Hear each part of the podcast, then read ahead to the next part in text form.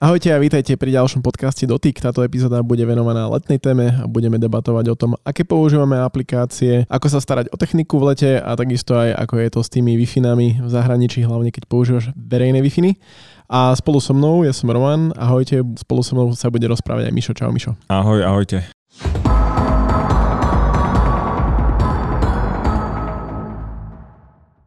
Dobre, začneme teda mobilnými aplikáciami. Aké mobilné aplikácie využívaš ty na cestách, Mišo?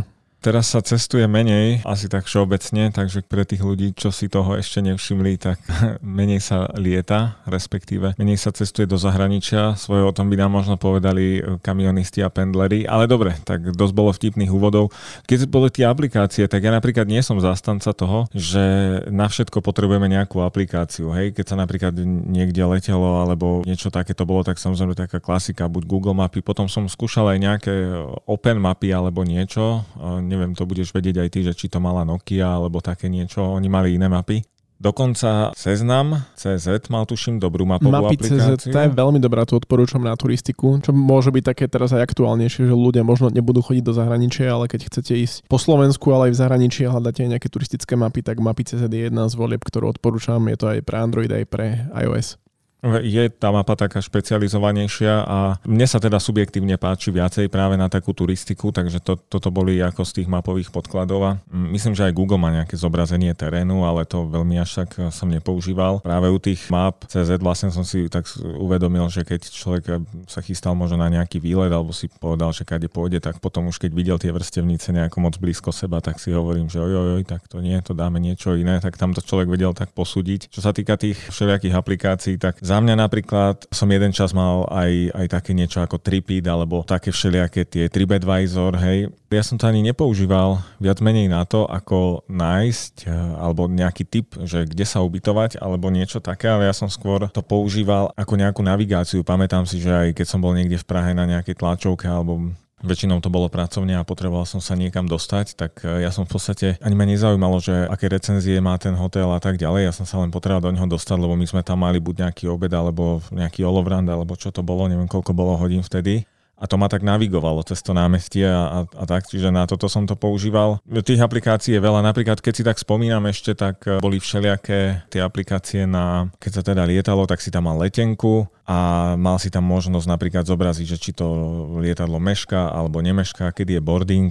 Zistil som, že to mi nejako nefungovalo, že aj tak sa musím zdvihnúť aj sa pozrieť na tú tabulu na letisku, takže, takže to som tiež potom nakoniec odinštaloval a hovorím si, že aplikácia je asi pekná vec, ale keď sa budem stiažovať na lampárni, tak bude asi platiť to, čo vyhlasovalo letisko na oficiálnych termináloch. Hovoril si o tom, že je kopu aplikácií, s tým ja súhlasím, ja som ich viacero používal, čiže keď môžem dať ja nejaké odporúčania, tak za seba Google Mapy, to je naozaj aplikácia, s ktorou viem fungovať kdekoľvek vo svete a to z toho hľadiska, že obsahuje presné aj aktualizované informácie o mestskej hromadnej doprave, čo ja často využívam, keď som niekde na dovolenke alebo aj na služobke, keď som býval a potreboval som sa pomocou mestskej hromadnej dopravy niekam presunúť, tak práve cez Google Mapy som chodil.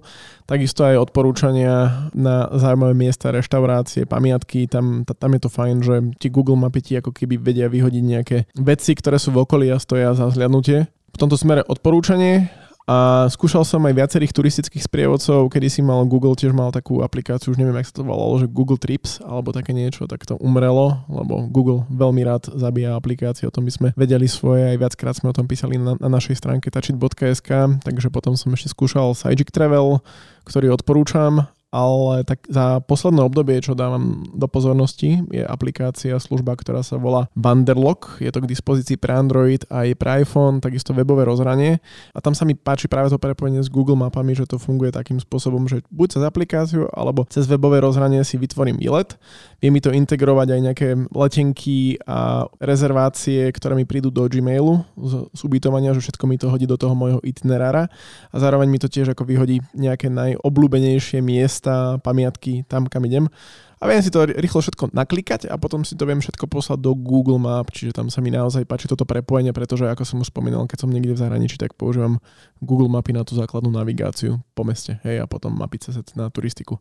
Toto je dobrá aplikácia, ja proste k tomu nemám nejaké výhrady. Google mapy sú super, som rád, že nás sledujú, neraz nám to pomohlo, čiže našlo našu polohu, odporúčili nám to proste nejaké spoje mne to už šetrilo naozaj množstvo času a hovorí sa aj to, že teda mnohí vyčítajú Google, že, že to je taká komercia, že v podstate tam máš, síce môžeš tam mať nejaké pamiatky, môžeš tam mať proste nejaké významnejšie miesta v tom meste, no ale stále je tam proste, potom je tam reklama na kadedníctvo, je tam reklama na toto, ale zase keď si to pozrieš aj z toho praktického života, tak eh, mne sa to celkom páči, lebo koľko razy tam nájdeš, nehovorím, že lekárne, lebo to je štandardné point of interest, ale nájdeš tam proste rôzne také zaujímavosti, že notára alebo čokoľvek proste, čo potrebuješ. No, keď žiješ v nejakom meste dlhšiu dobu, tak ja nehovorím, že ťa nezaujíma nejaká pamiatka alebo niečo, ale väčšinou potrebuješ buď čo vybaviť, ale potrebuješ sa niekde zastaviť. Vtedy je síce pekné, že teda chceš mať z toho nejaký architektonický zážitok, že čo kde, ale proste ty potrebuješ nájsť tú firmu. A na toto je naozaj Google Mapa proste jeden z najlepších spôsobov. Dodám ešte, pokiaľ lietate, tak odporúčam Up in the Air. Tam naozaj bolo viacero tých služieb, ktoré som skúšal, ako aj Mišo spomínal, Tripit, potom tam boli rôzne Flio a neviem ešte aké, ale Up in the Air dlhodobo je taká naozaj asi najspolahlivejšia a najlepšia hľadiska dizajnu. A samozrejme tým, že teraz žijeme v dobe covidovej, tak potom Green Pass, čo je klasika, už to funguje alebo čo je fajn, že už sa dajú COVID pasy stiahovať aj priamo do mobilných aplikácií jednotlivých zdravotných poisťovní, takže to je také možno, že odporúčanie a potom Európska únia vydala aplikáciu Reopen EU, kde si viete nájsť aktuálne informácie ohľadom toho, ako je to so vstupom do jednotlivých krajín Európskej únie, keďže tie informácie sa naozaj, alebo tie podmienky sa menia niekedy každý deň, takže toto je celkom fajn mať v, v telefóne, pokiaľ si chcete skontrolovať, aké sú aktuálne informácie. Mišo, používaš aj nejaké obľúbené gadžety, ktoré za sebou nosíš na cestovanie? Používam powerbanku, to vždy v prípade, že mám Samsungový telefón, Mrzí ma to, ale pozdravujem do Južnej Korei, proste tie telefóny ne, nevydržia toľko, čo telefóny od Xiaomi alebo možno Huawei alebo iných výrobcov, to proste je tak, ale zároveň tie telefóny fungujú trošku inak ako, ako možno iné androidové, nie že telefóny, ale možno nadstavby. Ešte by som sa len tak trošku vrátil teda k tomu cestovaniu, tak ešte to ešte zaujímavá aplikácia je, alebo teda to, čo si ty spomínal, ten Green Pass, mm-hmm. to bude možno to, neviem, že či, či to bude tak vtipný dodatok cez slzy, ale tam bude asi treba rozlišovať na najobľúbenejšia aplikácia a najsťahovanejšia aplikácia. Ale to, že bude najsťahovanejšia, nebude nutne znamenať, že je najobľúbenejšia. Ale veľmi dobrá poznámka, že teda, čo si hovoril, že teda ten QR kód už bude súčasťou aj aplikácií, ktoré dávajú poisťovne. Čo sa týka toho cestovania, tak tam je ešte e, aplikácia Ideme vlakom od železničnej spoločnosti Slovensko a to je aplikácia, tam proste vidíte, ako, ako sa rodí aplikácia, že to je proste pôrod, že v podstate je už niečo na svete, že má to grafiku a nejako to funguje, to neznamená, že to bude fungovať aj zajtra, čiže oni sa boria neustále s nejakými výpadkami. Buď to funguje na webe, alebo to nefunguje cez apku, proste božie dopustenie. Ale posledné mesiace až roky by som povedal, že dá sa na to nejakým spôsobom spolahnúť alebo s tým rátať. Treba to vyskúšať možno viackrát za deň, ak trafíte zlú hodinku. Ale toto sa napríklad mne páči, že, že železnice niečo také majú. A dokonca je tu taký fenomén, ktorý sa deje na, možno na Slovensku, ale to samozrejme sa deje aj v iných krajinách. My zase nie sme tak ničím výnimoční, že my sa približujeme k nejakému štandardu a vlastne my možno máme taký subjektívny pocit, že treba niekomu za to ako zatlieskať alebo nejakú plaketu vystaviť, ale to je len dobiehanie Európy akoby ktorej my ináč sme, teda my sme vlastne v Európe, čiže je to celé proste niekedy také vtipné, čiže my máme už takéto aplikácie, ktoré tu fungujú a ktoré sú nejakým spôsobom, povedzme, viac či menej užitočné. Čo sa týka tých gadgetov, tak to je powerbanka, ktorú som ale jeden čas prestal nosiť, ako náhle som mal telefóny s 5000 mAh batériou. Takto, keď je iná je pracovná cesta, je iná samozrejme nejaká dovolenka alebo niečo oddychové, čiže väčšinou sú to buď nejaké sluchadlá. Teraz som si zvykol za posledné dva roky asi naozaj tie úplne bezdrotové. Stalo sa, že mi budú ľudia hovoriť, že to vám môže vypadávať z ucha. Ono to vypadne z ucha, keď si dávaš dole rúško spoza ucha a nedáš si pozor, tak ti spadne aj to slúchadlo. Čiže toto je asi jediný prípad, kedy, kedy to, to spadne. Inak tie slúchadlá držia veľmi dobre. Takže mne sa napríklad páčia tieto slúchadlá, čo je powerbanka slúchadlá, športový náramok, to musí mm-hmm. byť. Neexistuje sa bez toho nikam pohnúť. Kroky musia byť zaznamenané, keby neviem čo. Teraz mám vlastne Xiaomi Mi Band 6, tak si hovorím paráda, to som si pomohol. Akože ďalšie funkcie, takže už som si stihol zmerať aj stres, aj všetko možné. Hovorím si len, ty začni žiť, nie že si tu začneš merať všetko, čo tie náramky a budeš len merať a merať. Takže našťastie neprepadol som tomu, ale už vidím, že keď ten náramok tie funkcie má, tak ich používam. Takže to je asi moja taká, taká nejaká skladba. No a notebook, no a ešte aj adapter, lebo tak tak to počkaj, keď niekedy začneš používať Garmin hodinky, to sa ti úplne zmení svet a prestaneš piť, keď uvidíš, ako ti potom vyskočí stres pred spaním, pokiaľ si dáš nejakú jednu, dve slivky. Hej, to akože čistý masaker.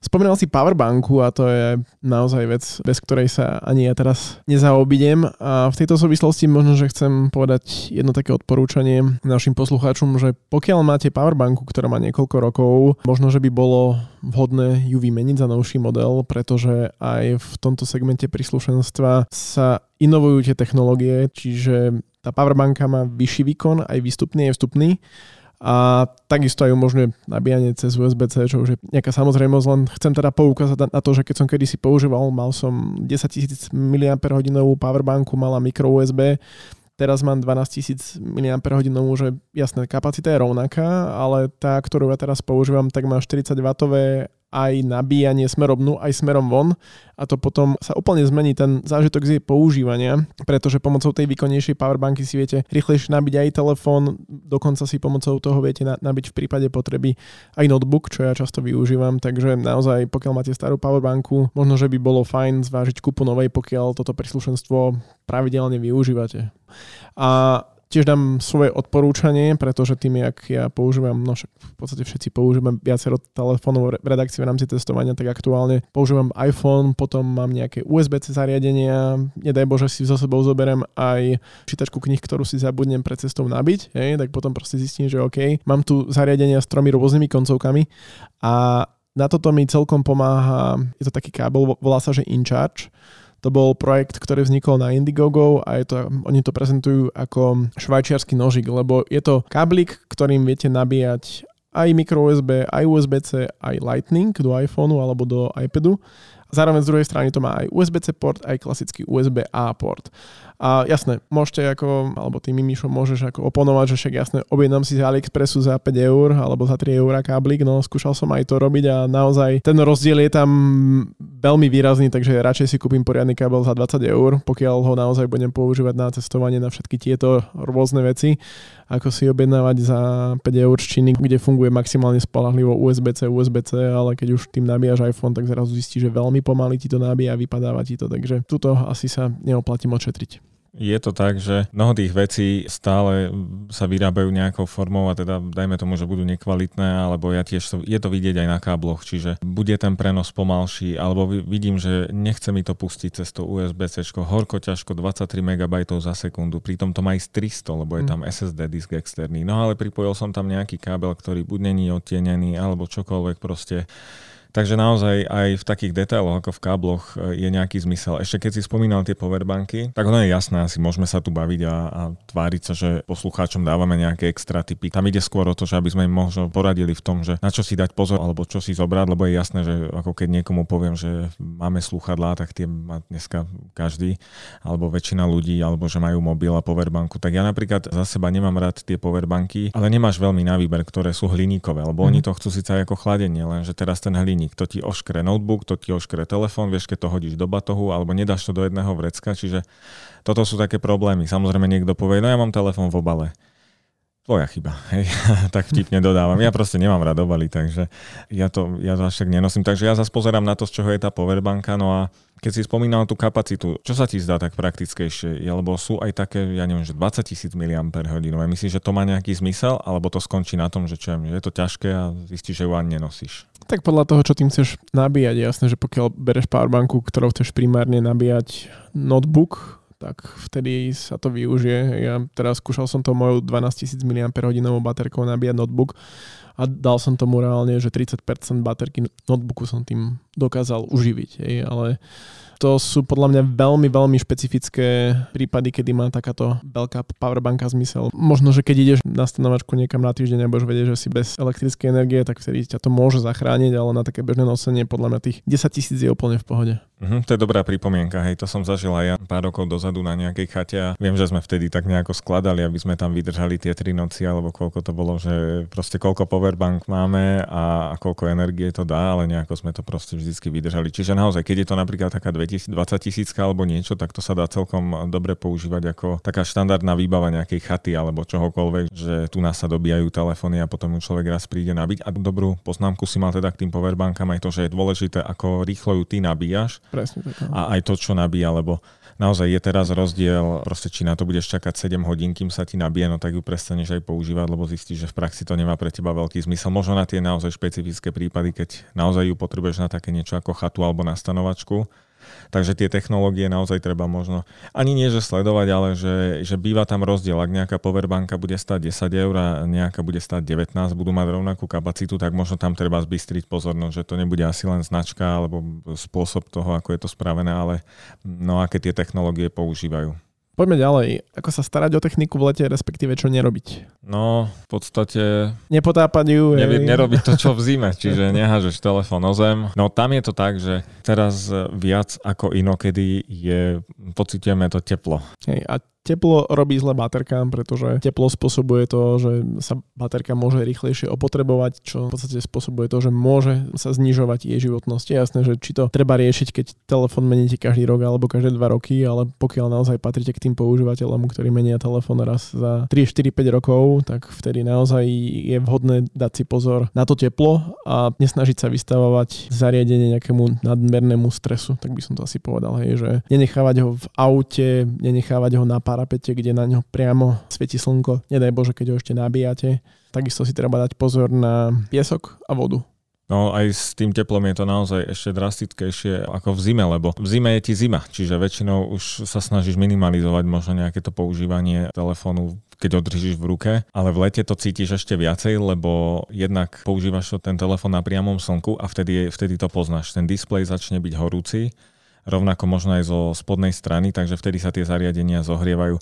No veľmi s tým človek e, nemá možno ako v praxi čo urobiť, tak telefón, keď potrebuješ, tak ho proste použiješ, ale naozaj na toto si treba dať pozor. Keď ste fakt, že niekde na zmrzke, na káve alebo na koláče alebo proste na nejakej inej potravine, tak nemáte ho položený na tom stolíku, lebo to je priame slnko a v podstate ten telefón sa zohreje aj, aj cez 50 stupňov a problém môže byť potom samozrejme batéria. Už ten displej nejako nevytečie, ale tá batéria nehovorím, že vybuchne, ale môže sa prehriať, alebo sa ten telefón proste bude nejako sám brzdiť, čiže zníži sa frekvencia procesora a keď začnete ten telefón používať prehriatý, tak buď začne sekať, alebo sa možno reštartuje, takže to sú, sú také veci. Mnohí sa s tým už aj stretli, že ono to nie sú nejaké výnimočné prípady a stačí nehať takto telefón, ja neviem, je vonku 36 stupňov, ste niekde, neviem, že chytáte bronz a proste necháte si to na tráve, tak sa vám ten telefón prehreje. Je lepšie ho dať buď pod nejakú deku, alebo do tieňa, to je, to je úplná klasika, ale to poznáte sami veľmi rýchlo, lebo ten telefón bude naozaj citeľne teplejší. Bude až horúci priam pokiaľ vám padne telefón do vody, tak nie, do misky z rýžou sa naozaj nedáva. Stačí ho nechať na nejakom suchom teplom a od, odvetranom mieste. Ak je to možné, tak vytiahnite batériu, čo v prípade už dnešných modelov moc není až, až tak k dispozícii, ale dá sa aspoň teda minimálne SIM kartu odporúčame vyťahnuť a nechať ho niekoľko hodín až celý deň na suchom mieste, aby v podstate sa nejakým spôsobom neviem, či to nazvať, že zregeneroval, ale no, aby sa nepoškodil ešte viac. Je to tak, že tá rýža bolo kedysi také, také riešenie. Nehovorím, že by to asi priamo nefungovalo, ale malo to do sekundárnych účinkov, ktoré nepomáhali potom tej elektronike, lebo tá rýža sama o sebe je špinavá. A mám miniatúrne čiastočky, že takisto ani do misky s kuskusom, ak niekto viete, že ako, ako vyzerá kuskus, takže to je niečo podobné. A čo sa týka tej ochrany, tak áno, ten mobil by mal sa potom vysušiť. Keď vám teda spadne, tak môžete ho skúsiť nejako proste s ním zatriasť. Ideálne tak, aby vám ešte ani vypadol popri tom z ruky, ak je vlhký. To už a... je potom také absolútne kombo rozbitia. Hej, a potom ešte, a teda nefénovať to. Fén, hmm. teda buď ideálne ho používať na vlasy, nie na mobilný telefón. Je tam riziko toho, že sa tá voda bude buď sa prehreje tá elektronika, lebo vy, vy zatláčate vlastne tú vlhkosť a, a kondenzujete potom tú vodu ešte vnútri v tom telefóne, hej, čiže ešte viacej, preto sa neodporúča vlastne fúkať e, do toho nejakým hej. spôsobom, lebo to vlastne ešte posúvaš ďalej tú vlhkosť, no takže nemá s tým čo urobiť, nehať to deň, dva možno vyschnúť Keď tak ako vysávač, lebo Fero Urban, náš redaktor, písal o tom veľmi pekný článok a tam tiež ako upozorňoval, že nefenovať, že paradoxne je v takomto prípade lepší vysávač, ktorý je síce tiež teplý, ale vzduch nasáva. A teda pokiaľ tú smartfón či elektroniku nemožno rozobrať, tak je vhodné možno skúsiť položiť ústie hadice k štrbinám a zákutiam telefónu, zákutia telefónu, to znie bohovsky. No ale, ale bohovsky to znie, ale je to aj zároveň dobrý typ, čiže naozaj vysavač. A to isté potom platí. Vám dáme ešte jeden taký live hack, že keď teda chcete, čo ja viem, čistiť notebook, tak ja som to párkrát urobil Problém je vtedy, keď eh, necháte strašne silný výkon toho vysavača, takže vám to zoberá aj voľaké klávesy. Problém to není vtedy, keď máte cyklónový vysavač, ale ak sa máte fakt hrabať v nejakom jednorazovom vrecku a hľadať tam proste R, P a neviem akú klávesu, tak vás to nepočeší. Čiže naozaj ja napríklad robím aj to, že občas vytrasiem notebook, ale dá sa aj povysávať, dáte to na minimum a prebehnete to tou zúženou kefou. Neviem, či to má nejaký špeciálny názov, ale je to proste, alebo kefa, no je to hadica. Kefa to úplne není. A takto sa dá napríklad vyčistiť tá elektronika, ako možno, že nejaký notebook alebo ventilátor a takéto veci. Alebo aj stolný počítač.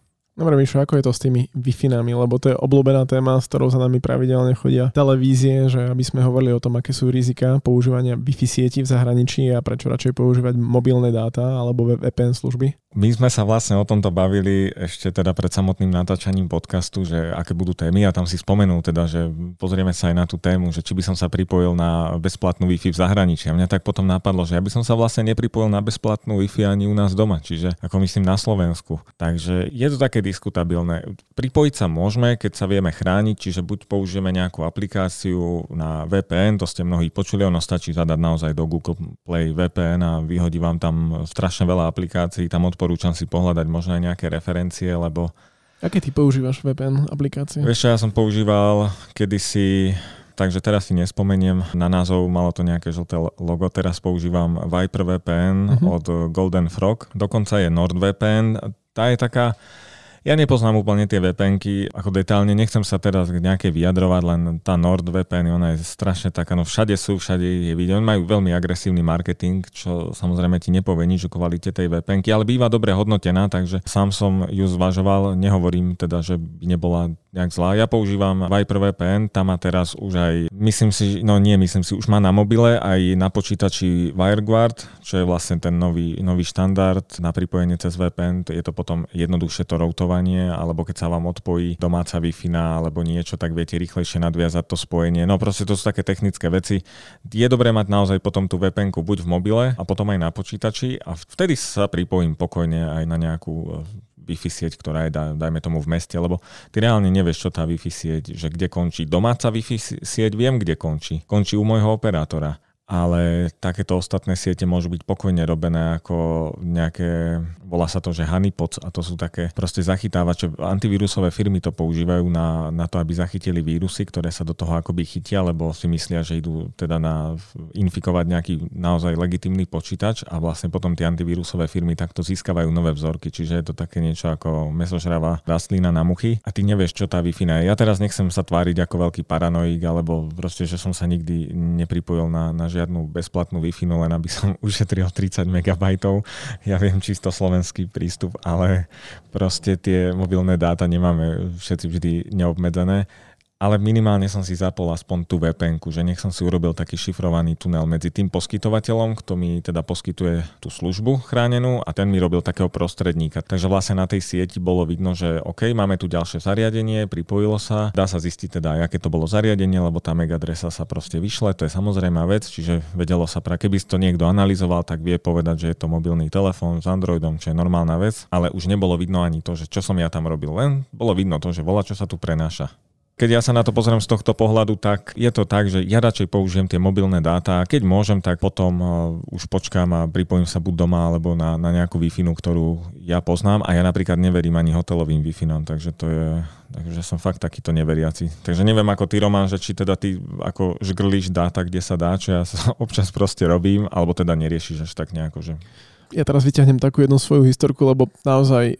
my, keď upozorňujeme na to, že sú tu nejaké rizika verejných Wi-Fi sietí, teraz to nie je niečo, čo by bolo nejako masovo rozšírené, že teraz sa vrátia vaši známi z dovolenky a všetci budú nejakým spôsobom kompromitovaní z hľadiska toho, že im niekto ukradne bankové údaje, lebo na Wi-Fi neprenášali nejaké dáta, ale alebo im nabúrajú Facebooky a Gmaily.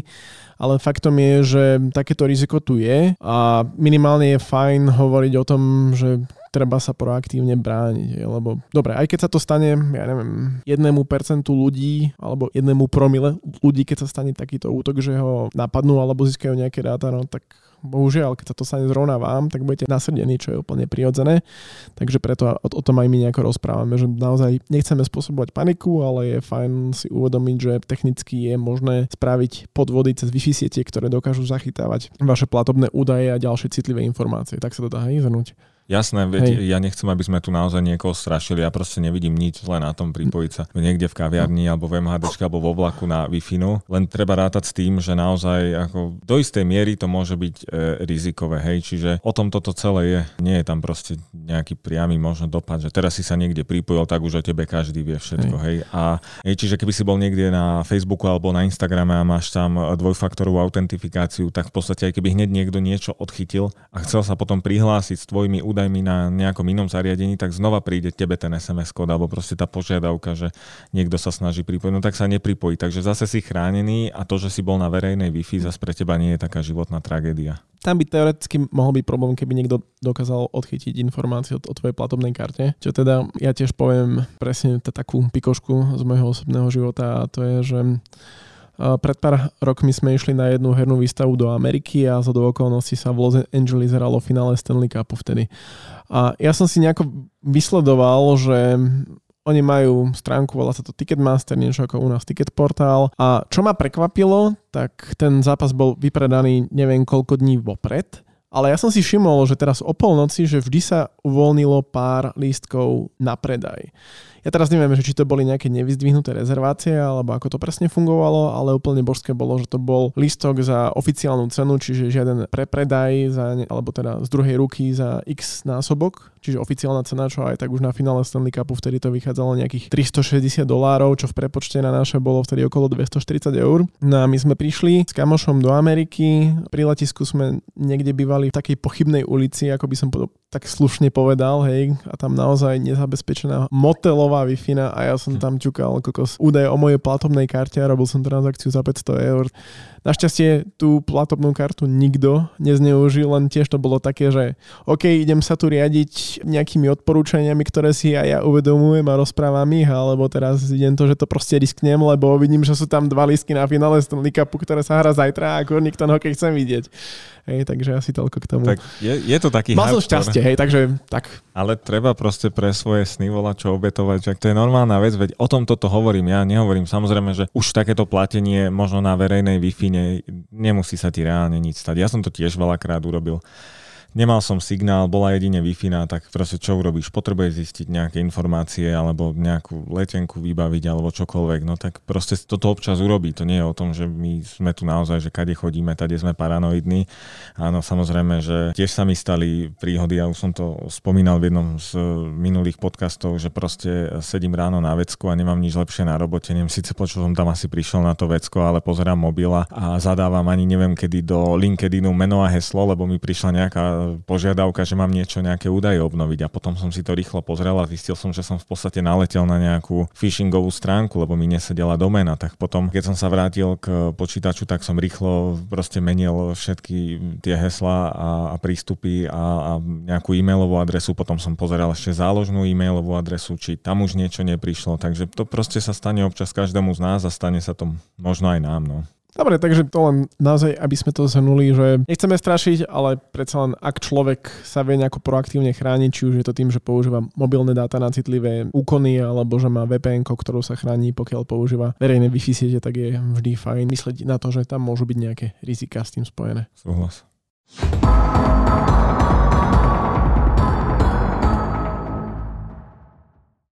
Ďakujeme, že ste si vypočuli tento podcast a od mikrofónu sa s vami lúči Roman. Ahojte a Mišo. Ahojte.